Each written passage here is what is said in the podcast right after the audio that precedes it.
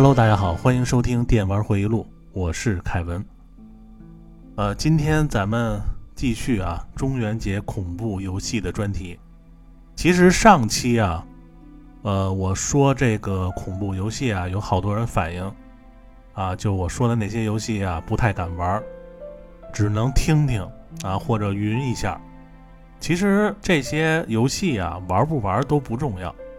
因为我通常啊。表面上说游戏，啊，其实呢是在给所有人回忆那些年的游戏经历，啊，每一个游戏我怎么买的，啊，怎么玩的，玩的时候什么感受，啊，这个才是我想给各位传达的，而且这个也是你在别的地儿听不到的。呃，在说这个恐怖游戏专题之前呢，我在纸上啊写了一下每台主机。啊，我玩过的恐怖游戏的名字，你要不写上点啊，这个说的时候真记不住。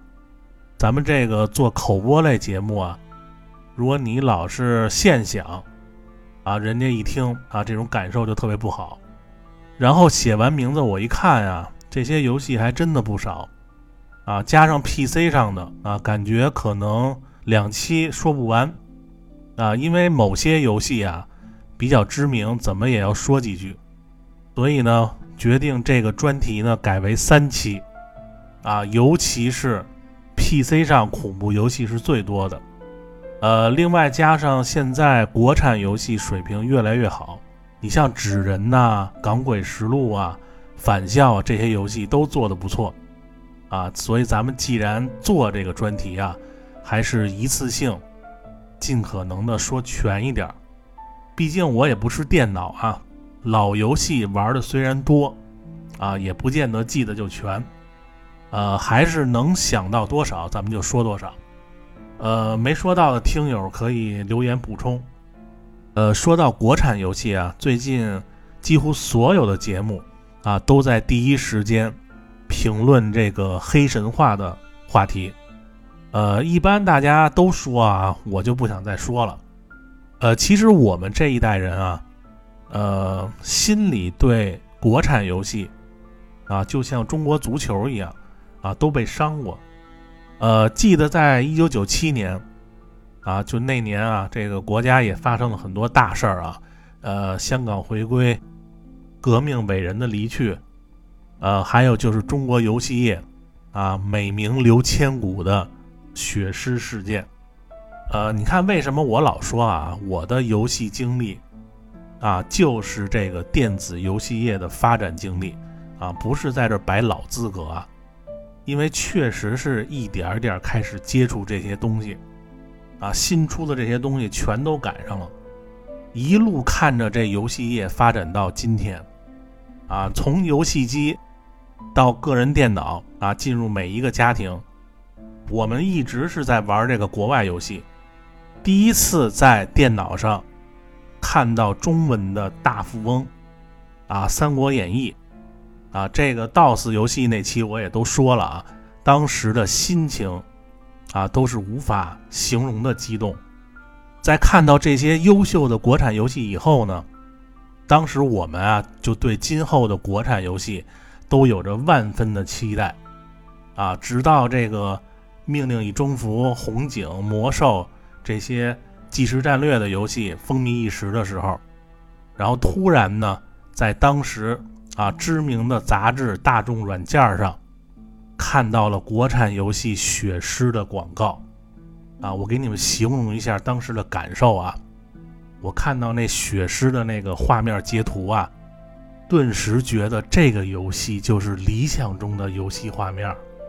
啊，大比例的坦克啊，逼真的军事基地。啊，热血的爱国情节啊，就是人那广告做的啊。你和你的战友一起痛击外来者啊，保卫中国。这个游戏类别呢，还写着即时战略游戏。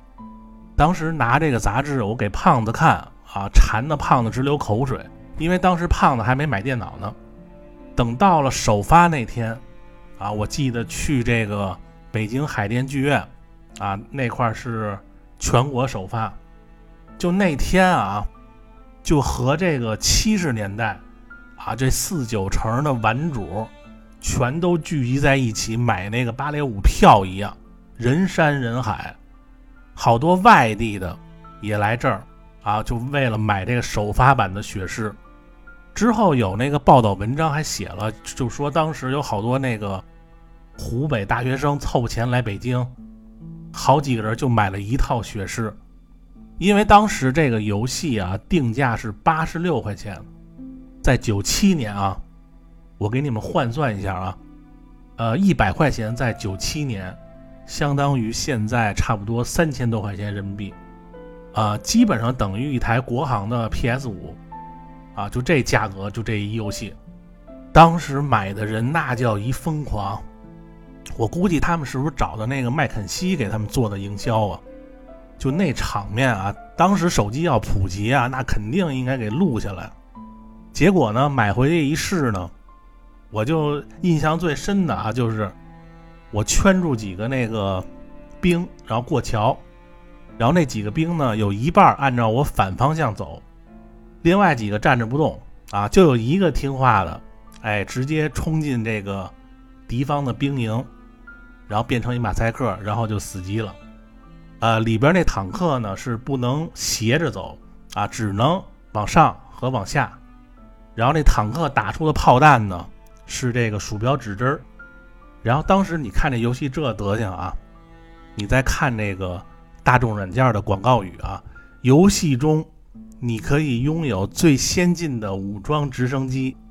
T 七二坦克等先进武器打击敌人。就看到这儿啊，我就直接退出了。好在当时没把这盘给掰了。后来这帮人态度还算比较好啊，这钱还给退了，没退的呢也可以之后啊，免费换他们那个所谓的大作《烈火文明》。我记得那个游戏好像模仿当时最流行的那个《最终幻想八》，我就想说啊，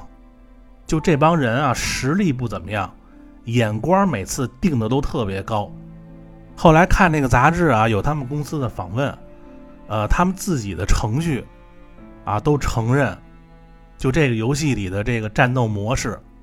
啊，连《最终幻想八》召唤兽那模式，他们做的都费劲，你还要跟人学这个战斗方式，我不理解。好多人在网上说啊，说这个是一个国产游戏的神作，那画面在当时就已经是非常不错了。我就想说，这游戏哪儿神了？除了优化没做好，成为当时这个显卡杀手，啊，这游戏我玩了以后啊，没感觉出一点儿好的地儿。然后我认为这个烈火文明啊，也就是一帮眼高手低的三流游戏仿制品而已，和仙剑这些真正的神作你都不能放在一起说，你知道吗？所以我说啊，你有这个决心想借这个烈火文明挽回一下血狮这局面，但你有决心是一回事儿，你没这实力就别再消耗中国玩家这点热情了。真的，你老老实实的去和人仙剑那些公司，啊，你给人打打下手，啊，跟人几个项目学点真东西，踏实点儿，别矫情，啊，然后您再回来挑头做。你看那井上雄彦早年间不也是踏踏实实在北条司下面干了好几年脏活吗？就每次我看到这个血狮这游戏啊，我都会想起这个编辑部故事里啊牛大姐说的那段话。呃，牛大姐当时说啊，你以为你卖一两个伪劣产品是小事儿啊？你伤的是一颗颗热爱祖国的拳拳之心呐，丢的是国家的人。你损害的是群众对国产游戏业的信心，啊，当然他没说这个呃国产游戏业啊，呃，反正就是心太大了，这帮人就做成这样还敢拿出来卖，这点挺佩服他们这勇气的啊。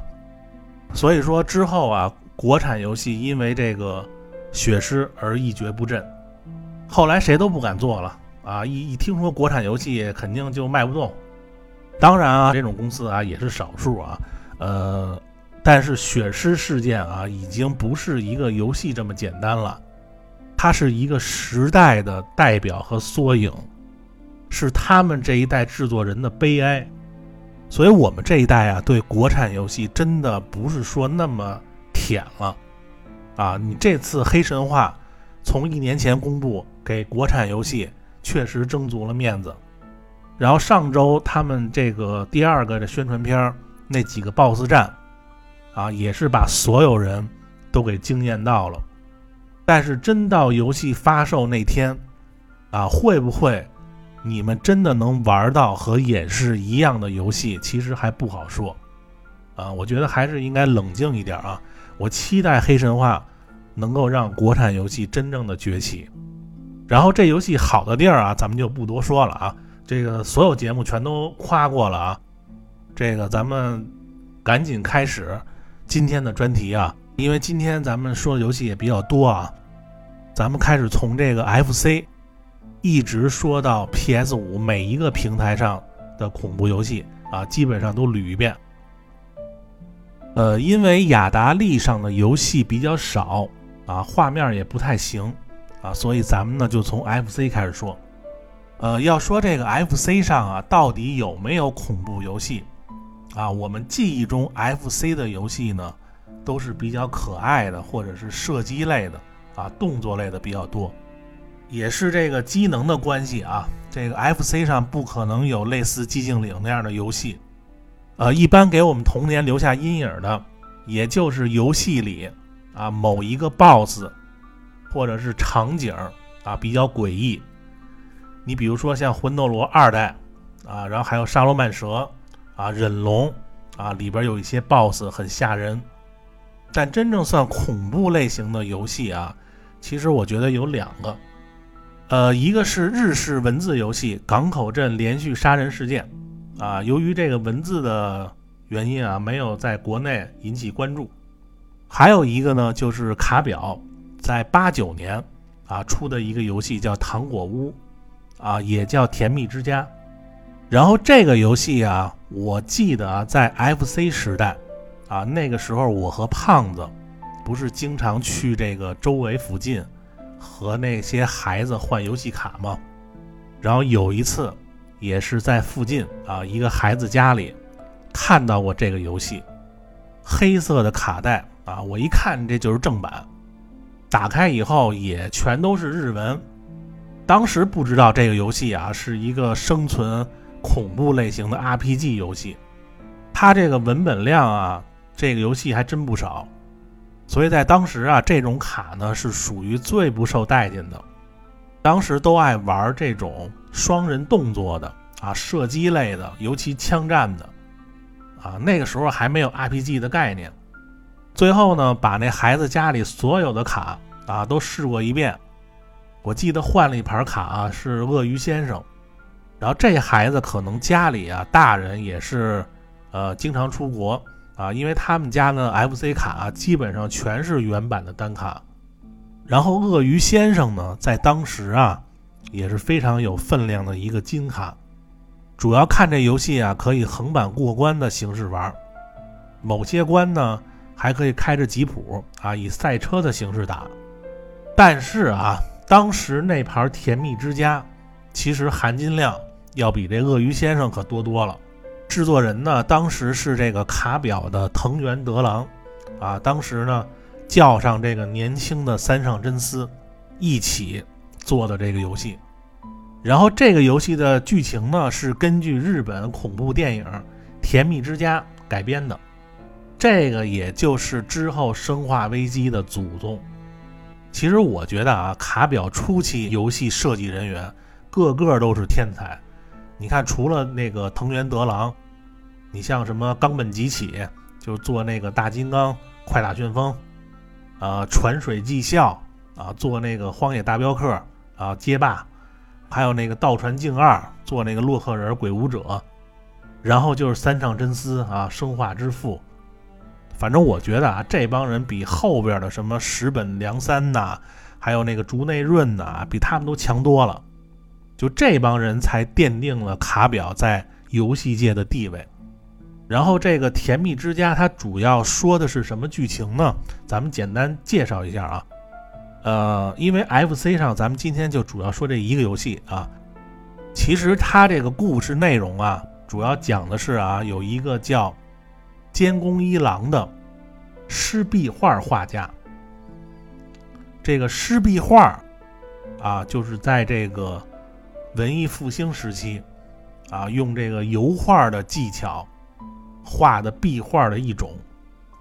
啊，就跟我在那个中学期间，我也经常用这种方式啊，呃，唯一不同的就是我不是用油画啊，我是什么笔都用啊，经常在学校的墙上啊、黑板上啊、桌子上啊。还有女同学的腿上啊，画各种二次元的人物，啊，这都差不多。然后游戏里呢，这个监工一郎这画家啊，特别有钱，啊，住在一个鸟不拉屎的一个深山里啊，有一个大的出奇的洋馆。然后这个画家去世以后呢，又过了三十年，啊，有一天呢，有一个电视剧的剧组来到这个洋馆来采风取材。因为他们想拍这个画家的壁画，但是之前呢也是听过洋馆里的传说啊，这里边经常会出现画家夫人啊被诅咒的灵魂在作恶。这剧组呢一共五个人，然后这五个傻子呢为了节目进去以后，果然就被这个监工夫人关在这个洋馆里了。这个游戏啊可以分成三个人一组。啊，和两个人一组来回切换，分别探索这个洋馆的出路。游戏形式呢，还是以遇到敌人以后啊，立刻切换成类似勇者斗恶龙的第一人称战斗方式。这个游戏画面啊，做的可以说是在 FC 里算上乘的，细节和道具都非常多。游戏里一开始开门的细节。就是之后生化危机开门的方式，战斗时候呢也会突然蹦出很恶心的鬼来吓唬你。呃，可以说这个游戏啊利用了 FC 所有的机能。这盘卡现在的价格也挺高啊，差不多四位数，而且还不太好买。听友们如果想尝试一下，可以从网上找一个模拟器玩一下，呃，还是非常不错的啊。感觉这个游戏都不太像八位游戏了，有点像这个 M D 十六位的游戏。然后 F C 上其他的恐怖游戏呢，也就是什么恶魔城啊这些动作类游戏，还有一些这个文字游戏啊，因为这个日文的关系啊，那个时候基本上都是不流行的。之后可能 F C 上会有一些山寨作品啊，你比如像什么黑暗之谷啊、封神榜啊。这个咱就不说了啊，因为我也没怎么玩过。呃，然后到了十六位机时代啊，M D 上我玩过的恐怖游戏啊，印象最深的就是南梦宫出的《腐尸之屋》。我记得 M D 上《腐尸之屋》一共是三部。呃，最早接触这游戏呢，是从街机上。呃，大家可以去网上找一下啊，就是动画《高分少女》的作者鸭切连介，在这个高田马场那街机厅啊玩的这个《腐蚀之屋》啊一币通关的视频。不过这个游戏啊，当时在我们那边街机厅啊，已经有人可以一币通关了，而且打的比他还流畅。然后这个游戏我当时还请教过那一币通关那痞子，他就说了两个字。啊，背板，啊，就你把每一个敌人出现以后，啊，是出腿还是出拳，你都给记下来，然后这游戏难度呢就一下下来了。呃，所以我对这个一代还是非常喜欢的啊。然后那个年代呢，MD 刚出的时候，然后我呢每天中午十二点一下课啊不吃饭，和同学呢骑着山地车啊从北京和平门。就我们学校那块儿，去西单商场一楼，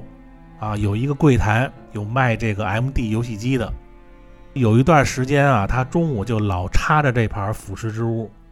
到了那儿呢，我就和这个柜台里的那大姐套词，啊，就给那大姐说美了以后呢，他就把这个柜台里的手柄拿出来给我玩。后来我买了 MD 以后呢，这盘卡呢也是在《怒之铁拳二》之后买的。呃，主要你在街机上练这个游戏啊，太费钱了。这个游戏你要不会打，难度还是挺高的。呃，虽然说啊，它是一个动作过关类的游戏，但是场景呢、人物啊都非常的恐怖血腥，尤其是这个主角啊，比这个鬼还像鬼啊，就被人戴上这个面具啊，整个就是这个《黑色星期五》里的那个杀人魔 Jason。后来这个 Xbox 三六零上，我记得还出了一个这个三 D 的腐蚀之屋啊，反正做的特别次。一看就是那种外包的作品啊，一点精髓都没有，所以还是建议大家啊，在这个 MD 上玩这个一到三代。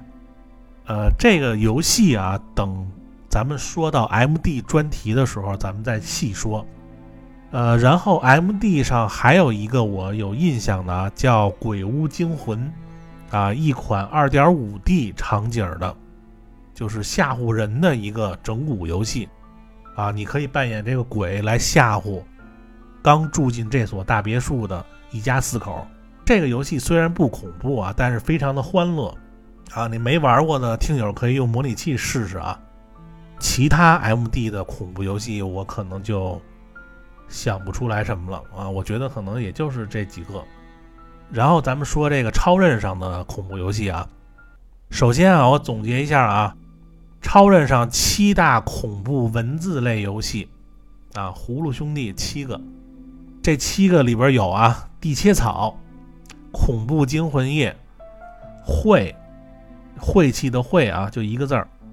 校园恐怖传说、夜光虫、石榴之位，还有一个就是沉睡的魔女。这也就是我啊，这给你们把这个超人上所有的文字恐怖游戏都给你总结出来啊，呃，因为这期我说的这个游戏太多了啊，呃，主要的文案区都有图啊，你像这些啊，我就不贴图了啊。反正如果你是这个恐怖文字游戏爱好者，你就玩这七个，每一个都是精品。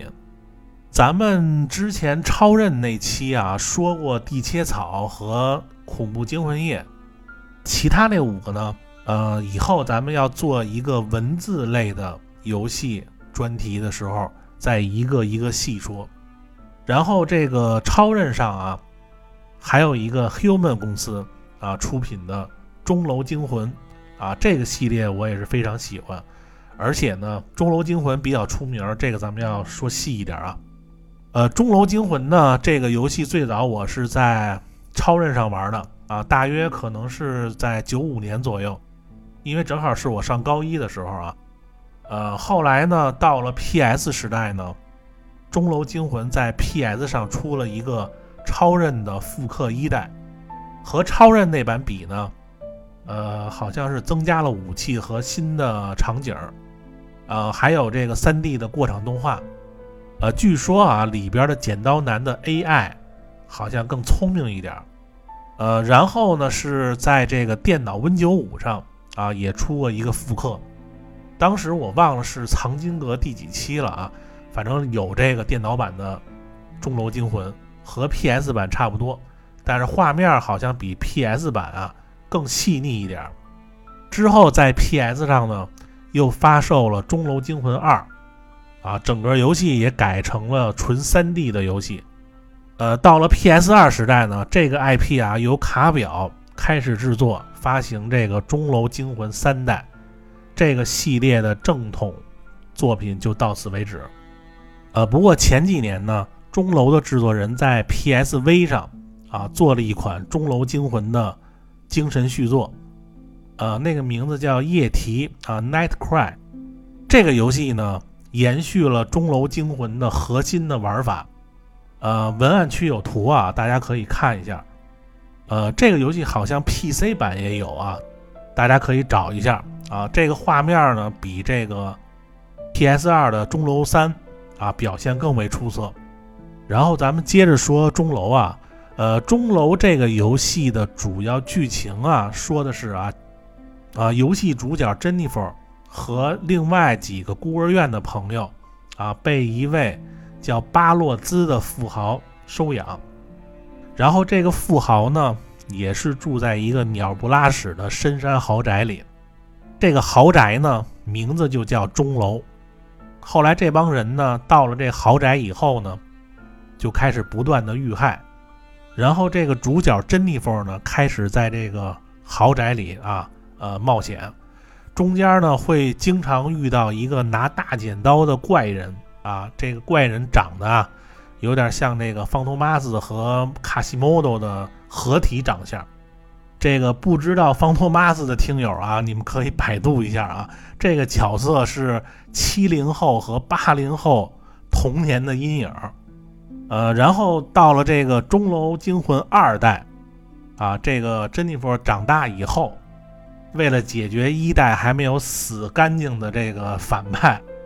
然后来到这个巴洛兹家族啊，过去在这个英国居住的一个城堡里，啊，最终解开这个剪刀手之谜。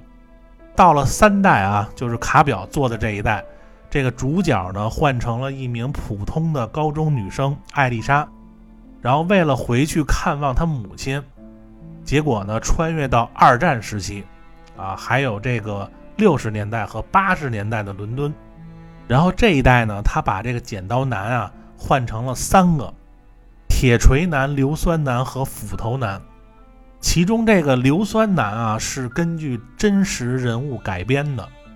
在现实中啊，二战时期啊，英国著名的。人间恶魔硫酸约翰，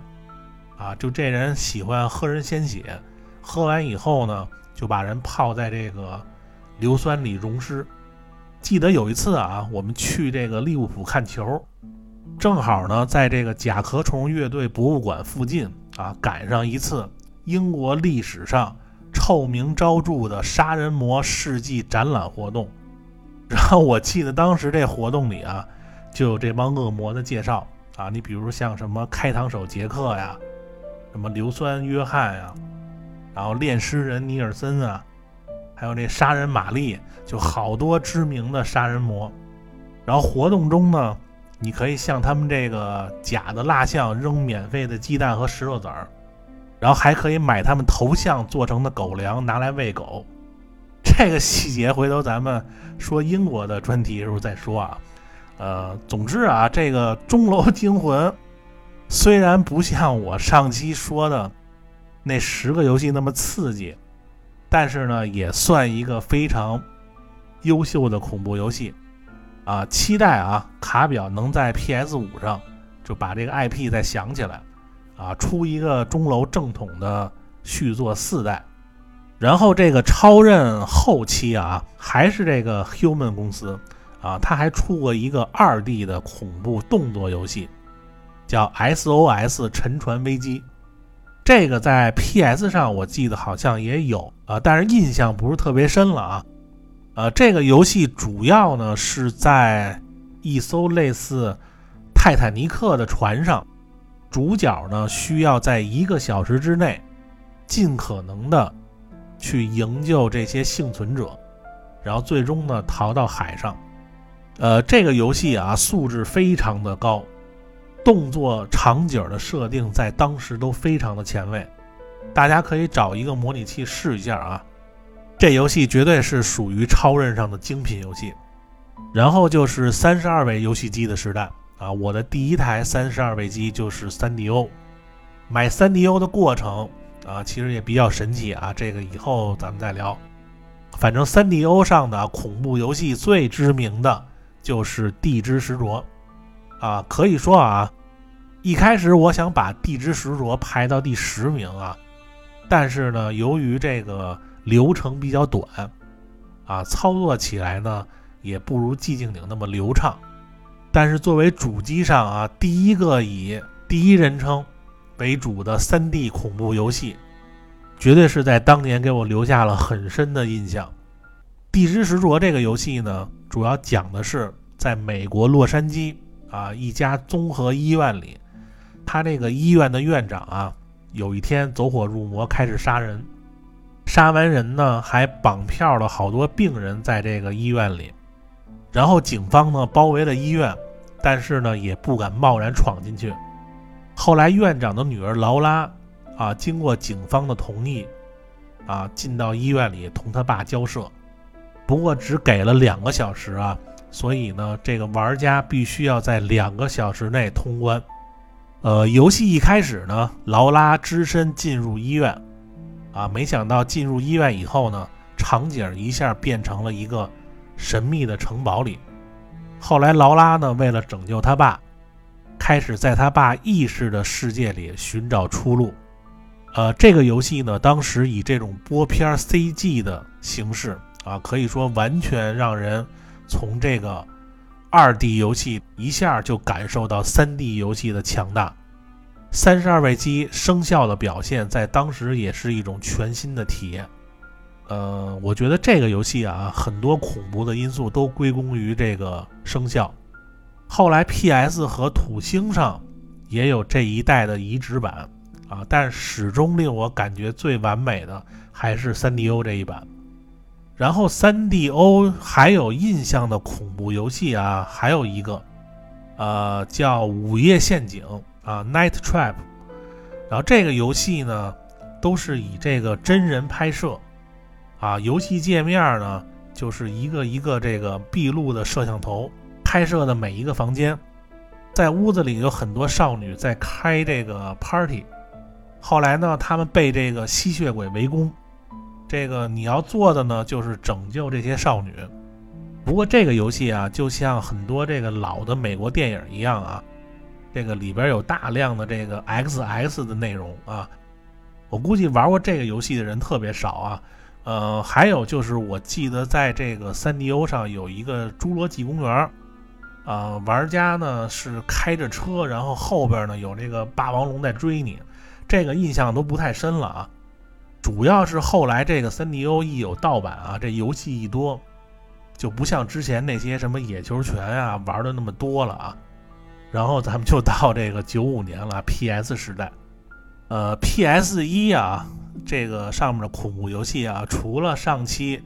咱们说的寂静岭啊、生化危机，刚才说的这个钟楼啊，还有呢，就是我前面几期说过一个。叫影牢克命馆，呃，我第一次看《生化危机》的广告，就是在这个游戏盘上看的。克命馆这个游戏呢，呃，你可以使用各种古代的陷阱和刑具，你比如说什么铁处女啊、电椅啊、呃什么电锯啊，然后设置好以后呢，可以杀死和捕捉来洋馆里跟你挑衅的勇者。这个游戏还是有一点血腥的啊。后来这个 PS 二上有这个影牢二啊，黑暗幻象；PS 三上有这个影牢三啊，黑暗公主。然后在 PS 上呢，还有一个特别知名、特别受欢迎的游戏啊，就是史克威尔出品的《寄生前夜》。呃，我还记得九八年啊，是游戏业。最多神仙打架的一年，你们都听听有哪些游戏是九八年出的啊？生化危机二，啊，异度装甲，天珠，星际争霸一，樱花大战二，铁甲飞龙，拳皇九八，彩虹六号，辐射二，三角洲部队，PS 上的合金装备，帝国时代一，半条命。塞尔达传说十之敌，博德之门，还有就是这个寄生前夜，你们看一下啊，哪一个游戏你放在今天，全都是三 A 大作。所以我就记得九八年啊，就那一年的游戏啊，反正游戏杂志啊，那年真的不用愁素材，全都是各种好游戏的介绍。当然，寄生前夜呢，也是从公布到发售。啊，所有人一直都在关注，因为那两年啊，主机游戏由于这个《生化危机》的冲击，基本上很少有游戏能盖过《生化危机》的势头。但是《寄生前夜》的期待值是可以和当时《生化危机》比的，因为这次史克威尔啊，真的是聚集了一帮大哥来打造这个游戏。而且作为当时啊以一个 RPG 为主的游戏公司，呃，为了不让这个三上真司的《生化危机》在 PS 上独大，虽然之前的《最终幻想七》啊空前的成功，但是这种公司啊，一般都是以这个对手的实力而激发进步。呃，制作人坂口博信呢，采用当时日本恐怖小说《寄生前夜》为创意灵感，找来《最终幻想七》的人设大师野村哲也做人设。呃，CG 团队呢是给电影《终结者》做 CG 的小组，配乐找的是给《街霸二》啊快打旋风作曲的下村洋子，剧本改编呢。交给了超时空之轮的石田贵司，啊，一个全明星阵容的团队啊，再加上史克威尔在这个 RPG 回合制系统的强项，最后制作出来的战斗系统啊，玩家可以操控角色来躲避敌人的攻击，再加上定点攻击的系统啊，成为当时最前卫的 RPG 战斗系统。游戏里呢，还加入了枪械的改造机制，可以搭配不同的配件，使这个游戏性大大增强。同时，也加入了二周目解锁新场景的设定，啊，让玩家可以反复挑战，啊，也有新鲜感。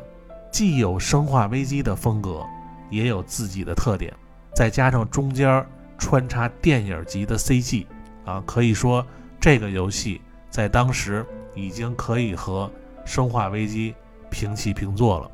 呃，《寄生前夜》呢，一共出了三部啊。PS 上呢有一和二，然后 PSP 呢出过一个三啊，叫《第三次生日》。剧情和一代、二代没有什么关系，但是做的非常好。然后好像手机版也有一个啊，这个具体没玩过啊，我也不太好说。然后就是《寄生前夜》的故事啊，主要讲的是这个在纽约市的女警啊阿雅，然后有一天呢和这个男友去曼哈顿的一个歌剧院看戏，结果遇到这个台上有一个女演员啊梅丽莎，然后开始发疯啊，把台下的观众都弄死了，然后就阿雅没事儿。后来才知道啊，这个阿雅的身体里啊有一种类似线粒体的寄生体存在。然后呢，这个阿雅就开始调查并解决了这场线粒体的危机。我记得当时啊，就去这个西四的游戏店啊，然后我听说那天可能来这盘，下午一点多就到那店里，然后老板呢不在啊，去进货了，一帮大老爷们在他店里等着啊，都等着这盘。后来我一想，这玩意儿得等多久啊？然后我就组织这帮人啊，在这个老板店里切铁拳啊，互相都不认识啊，一直玩到六点多，天都快黑了，那老板才回来，拿了几百张《寄生前夜》的盘啊，虽然都是盗版啊，但是那个时候我们拿到游戏以后啊，真的没有一个走的，都是一起在他这店里先看看《寄生前夜》这片头 CG，然后再玩一会儿。每个人看的时候呢，分别说了十几句“我操，真牛逼”。啊，然后才走的，所以那个年代啊，就这帮北京四九城的游戏迷，现在一个个也都四十好几了啊。估计有人听完这个，可能还会想起那天的情景啊，就好像昨天发生的一样。所以啊，为什么有的时候啊，一出这种大作，我都直接去游戏店拿盘呢？要的就是这种感觉啊。但是现在呢，很少再遇到那个时候的场景了。嗯，OK 啊，那今天咱们这期啊，先这样啊，呃，然后下期呢，咱们接着说 PS 二啊，PS 二我记得这个恐怖游戏也挺多的，然后就是 DC 啊、V 啊、呃、三六零掌机、PS 四、PS 五，然后还有 PC，我我感觉好像这能说十期这，呃，老听友啊，您来一个五星好评啊，您这个别吝啬啊，就来一个。新听友呢，别忘了点订阅关注啊！然后咱们电玩回忆录的微信群呢，咱们在第四十期的时候再公布啊。回头我弄一个啊，有想和我交流切磋这个格斗游戏啊，或者是玩这个联机游戏，到时候咱们加群一起玩。呃，还是那句话啊，感谢大家今天收听，咱们下期再见，拜拜。